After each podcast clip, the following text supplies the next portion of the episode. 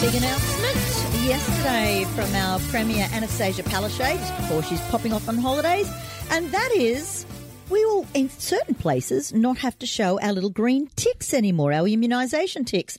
Let's talk to our Queensland Chief Health Officer, Dr. John Gerrard. Good morning, Doctor. Uh, good morning, Laurel. How are you? Very well, thank you. Well, well we're feeling pretty good about this. Where won't we have to show our little green ticks?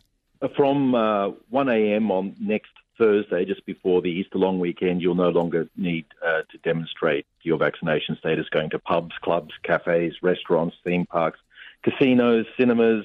Let's not forget theatres because we forgot to mention them the first time. Showgrounds, galleries, libraries, museums, and stadiums. We're focusing our efforts more on the vulnerable settings hospitals, aged and disability care, prisons, schools, and early child centres. This virus is going to be with us for probably the rest of our lives, and we, we are going to have to learn to live with it. What does this mean, though, for people who are working and potentially haven't been able to work in certain places uh, because they didn't have, they weren't vaccinated? Are they allowed to now go back into those workplaces?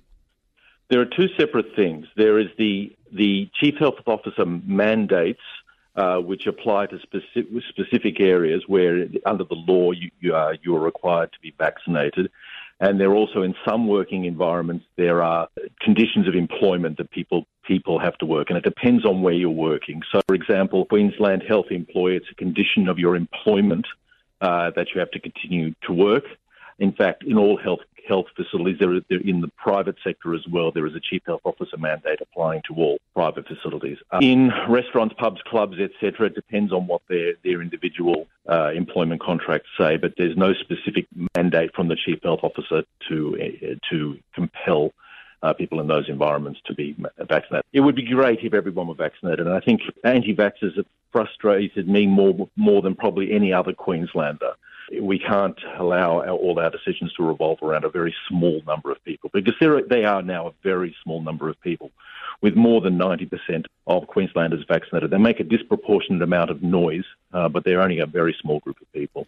And once again, a little bit of confusion still around this QR code because I was asked yep. to check into a place on Sunday and there was a little bit of a, a, a COVID scare where I've just had a couple of days off just in case.